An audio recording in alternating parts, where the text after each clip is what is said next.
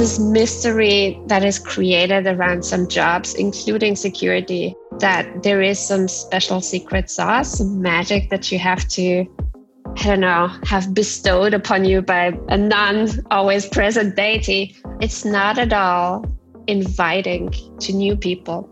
And the less we invite new people into a field, the more the culture, the research, and the joy you have in that community stagnates.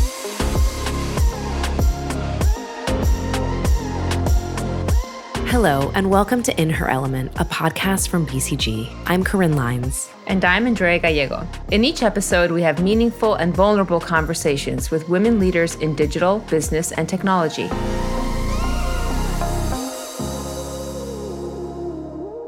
Today, we're speaking with Astera Schneeweisz.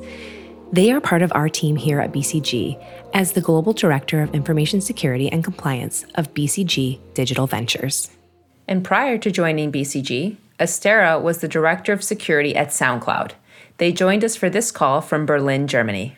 So, what were some of the things that stood out to you in your conversation with Astera?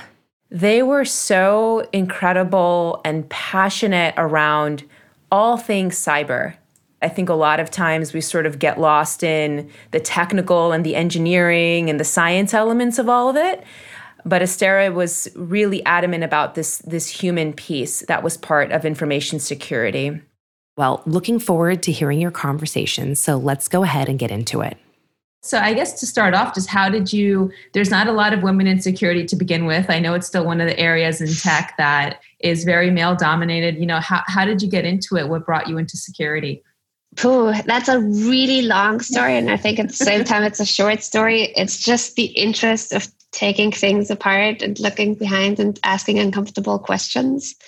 Maybe I want to debunk something that you just said right from the start, in that I don't think it is any more difficult or deeper or more specialized than any other area of tech.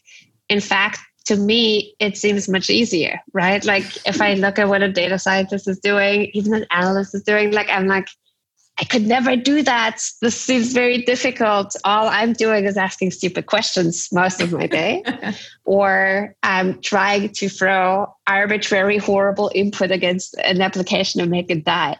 That is why I think it's a career that I've chosen just from being inquisitive about what I came in touch with. When I first started to code, that was so long ago programming languages looked very different when I came back to coding because I I had it in school and then I broke off and then later in university times I came back to it and everything had changed so much that I felt like I needed to investigate what underlies Python or a framework that I was working with, right? right? Like what underlies Ruby, where does all of this come from?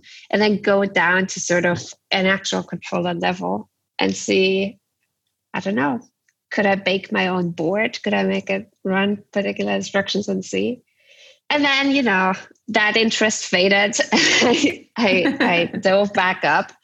But the inquisitive part and the part that is like, okay, let's look into a new thing, that is what, what has stuck with me.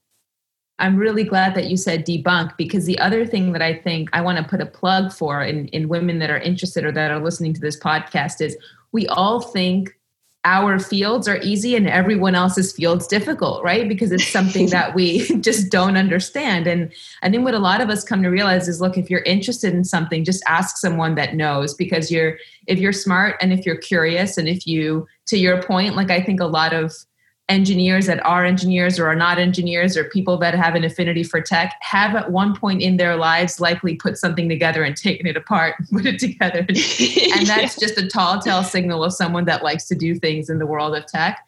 But you're so right. You know, to me, security feels like something that I'm like, how would I how would I even get into that even though, you know, I'm an engineer and and yeah, same thing, right? Like, oh, I started coding a really long time ago. How do I kind of go back and forth. And and so it's really good to hear that from you. And i think something that more security leaders need to say need to say to other people that hey it's not as hard as it's not as hard as you think it is and and give it a shot right? There's so many different areas of security mm-hmm. just like with engineering just like with any other field. Even if you wanted to become a chef you decide on what kind mm-hmm. of chef you want to become right maybe there's other people in security that feel like what they're doing is really difficult. And it definitely is. I think what I'm saying is that I hope it doesn't feel difficult to them. So when choosing a career path, even when you decide that, oh, what you've been doing, you've been doing for a while now, you could embrace something new in your life and change career paths again, which I think it's never too late for. The most difficult things should come easy because you love doing them. And you have this intrinsic thirst for knowledge in that field that just makes it easy to to read all those I don't know 800 page books and they also really work well for putting under your screen these days as everyone's in home office. They're definitely cheaper than law uh, study books. So if you were thinking about you know one of the other one or the other, um, security might More be affordable cheaper degree. option. Yeah. yeah. That's a good point. But I think it's just you should be choosing you know what you would look at even if nobody was to pay you for doing so. And then yeah. it will come easy. And this mystery that is created around some jobs including security that there is some special secret sauce some magic that you have to i don't know have bestowed upon you by by a an, a non always present deity then i think it keeps people's job security high maybe it mm. probably has the effect that people think they can ask for a higher salary in that field. And whether or not they should is a different story, right? It's not at all inviting to new people. And the less we invite new people into a field, any field, the more the culture and ultimately the diversity, right? But with that, the research and the joy you have in that community stagnate. So keeping that sort of myth up and alive is the first problem that we have in the security industry. Yeah. And you you already said a, a comment that makes me go into the next question I was going to ask you, which is the diversity piece. I can imagine it matters just as much for security as it matters for other things. But have you seen any progress? Do you still see it being made, you know, a, a male dominated field? And what's your opinion there? What do you think we should be doing to make it more balanced if if it is still as imbalanced as i actually see it uh, being in the real world to be frank? I think it is. I think that most of the job fields are really imbalanced as well. I think it's probably the only thing that we can continuously do in order to change that imbalance is to make it active effort to invite more women, more people of color, more people of a diverse background, age, skin color. It doesn't doesn't even matter, right? Like just with different experiences and bring them into that field. When I was at SoundCloud, I was really happy that we had a balanced team, at least from a gender perspective. That surely is hard um, for security. I was going to say that's impressive. My God! Wow. And is that a, was that across the board or just for security? That was across security wow. and uh, spam and anti-abuse, and then we added the IT team to it, and that did not change the balance too much. Wow. But but but but the good thing is always once you're there, it is easy to uphold so I think mm. that especially in security, even more so than other technical jobs, um, many of the job invites, the job ads that you have up, you're not going to fill by just waiting for the right person to apply. I think that most of the ones that I filled, if not all, have always been by recommendation. And there have been two that I filled not by recommendation, and both of them were to people who wanted to change into the field of security. So they came from one of them a back end engineering position, one of them a front end engineering position, and they wanted to enter security. And in the latter case, I was like, I don't know, they're very senior. So I want to remunerate them by their seniority, of course, right? Right. But also they're going to be doing this for the first time. Is this going to go well? And it just goes so well if I could have a choice between somebody who's been doing this their whole life and somebody who just decided a year ago that this might just be the thing that they will love doing for the next dozen years and they have read up and studied and watched every conference talk ever in this one year in right. preparation. Of course, I'm going to go with the more excited person because everything that, I don't know, we have three letter acronyms for, you can learn on the job. That's not hard. I think it's the general attitude and this spirit of wanting to question everything that is something that is hard to be learned. You have to work with people without making them feel bad about mm. an issue that you found, right? In fact, at SoundCloud, oftentimes people would joke that when I came into the room, something was wrong, right? Something happened. right, right. Like there was a time when I came running, jogging into a room. You don't want to see me jog, but you're jogging into a room. I smashed some of these laptop closed and I was like, this one comes with me. You can have a different one for my team that of course is a traumatic experience that can only go well if every other time that you have an experience with somebody with the whole company you have this relationship and the kindness and the humility of you're doing excellent work let me just help you with this one thing that i have a little bit of an expertise on but then in fact you will do the excellent work of fixing it again when I smash a laptop closed, it's because there is something running on your computer that you do not want to run any longer. but in 99.5% of your interactions, you just have to be kind and humble. And that, again, is something that nobody can learn.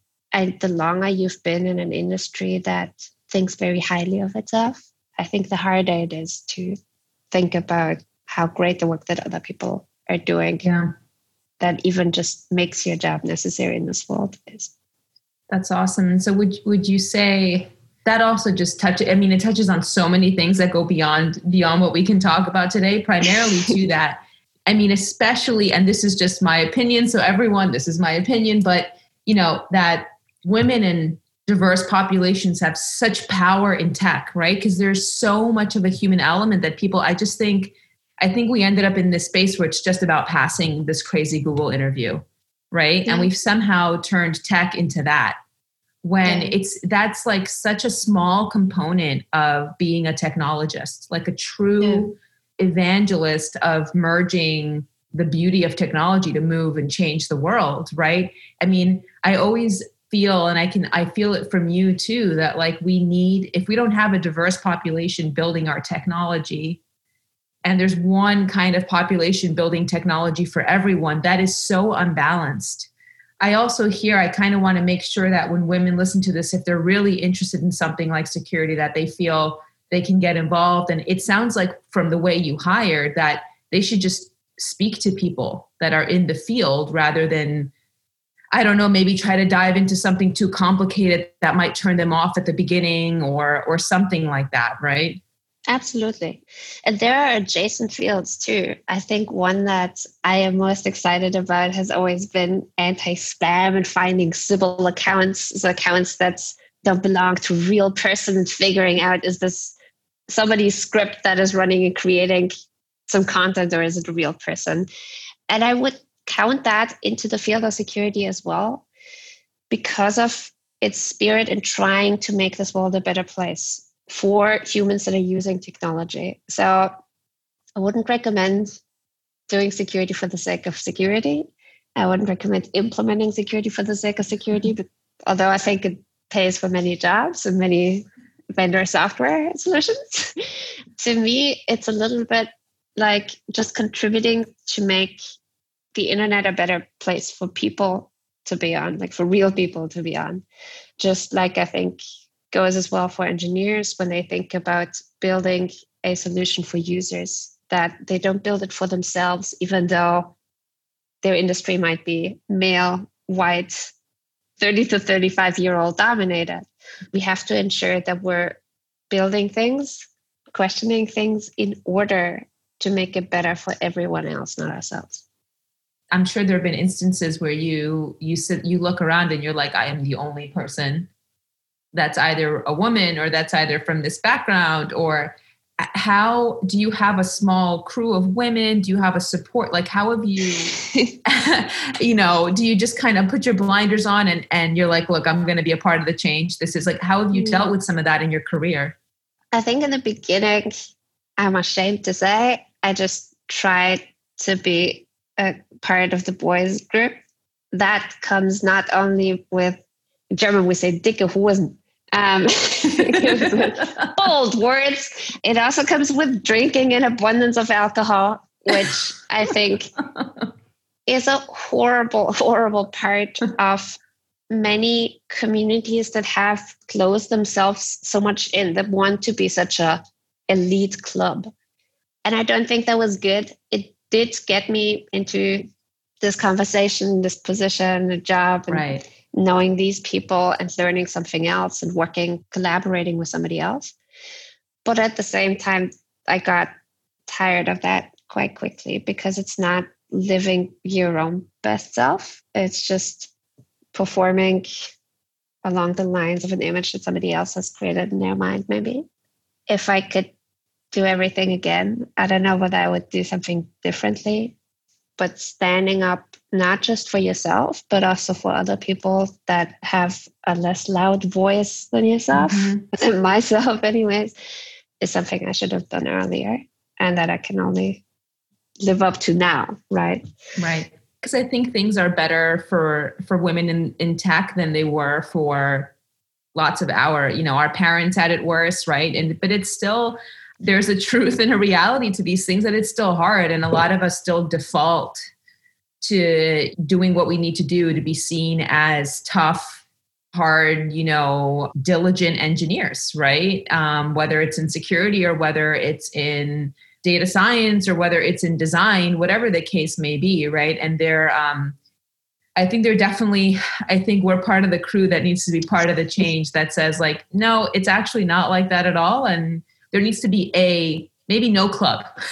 maybe it's exactly. like dismantling of the club term, and maybe it's not a girls' club. Maybe it's not an uh, old people's club, a young people's club. It's just for dismantle the term club, right? Because it just creates yeah. all kinds of issues. Yeah. I think nowadays I don't have such a strong connection to any such community anymore because I moved to a larger city. I live in Berlin now in Germany. And funnily enough, coming from Vienna, which is smaller, definitely feels a lot smaller. I was so engaged in a local hackerspace, and only later there, were more hackerspaces that opened. And I would enjoy being on my computer and probing various things or building hardware or doing something else all of my spare time.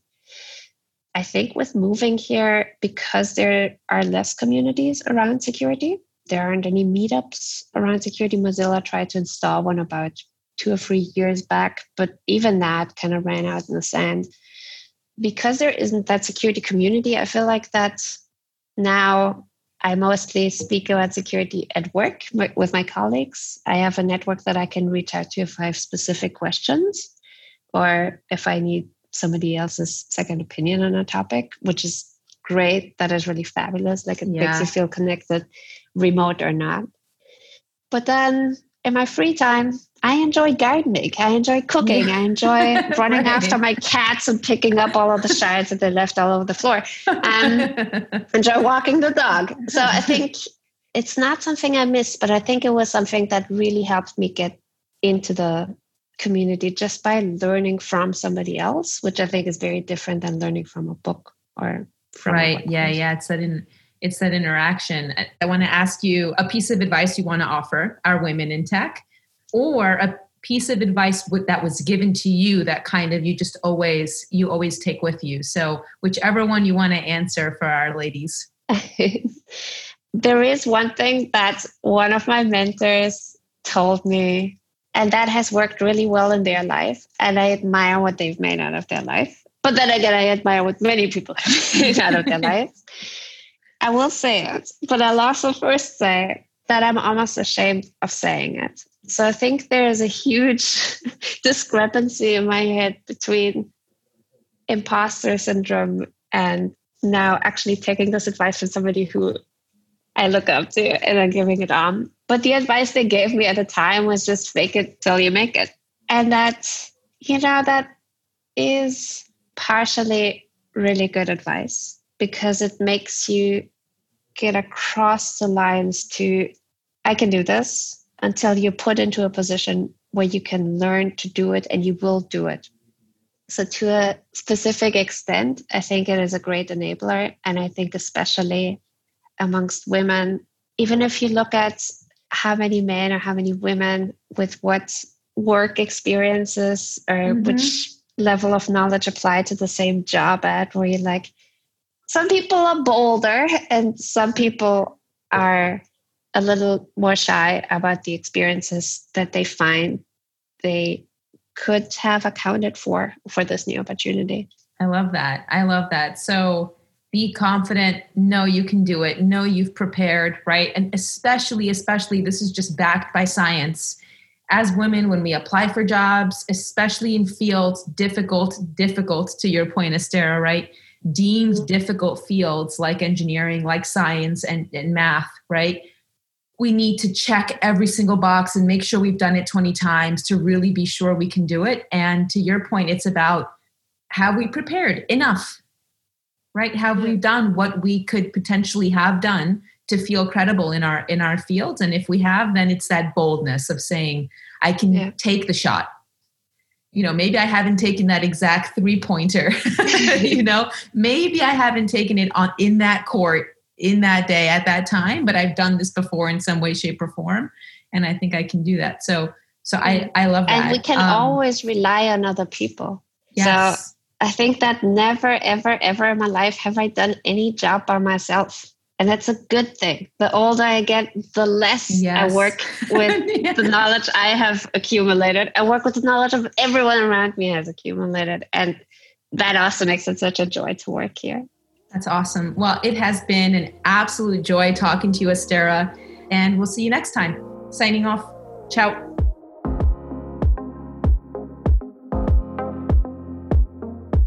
So, as usual, I'm wondering, Corin, now that you've had a chance to listen to the interview, what are some things that stood out to you about the conversation that we had?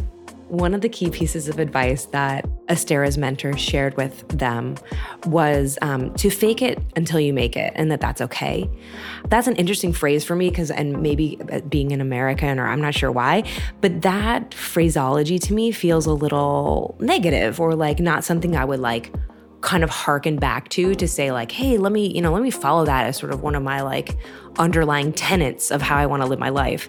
And so i guess i i started to kind of re-examine my own perspective on that sort of phraseology and and thinking to reprocess it in a way that's sort of it's okay to not know and to confidently go forward and do the best you can knowing you might fail but you'll probably definitely learn something along the way. Yeah, I thought it was really great what Astera was saying, especially at some at a few of the points. They were like, I'm not saying, you know, you just go with no experience and no education, you know, and you just try this thing that you have like no foundational background in. But if you think you have some foundational context and you're curious and you want to learn, go. And you have something contribute. Yeah. Exactly, exactly. There's just this wonderful trend across all of the people we've been speaking to around just fearlessness and no fear of failure. That's been really inspiring. Well, that's all for today. This has been In Her Element, a podcast from BCG. Join us every episode to hear meaningful conversations with women leaders in digital, business, and technology. Thank you so, so much for listening.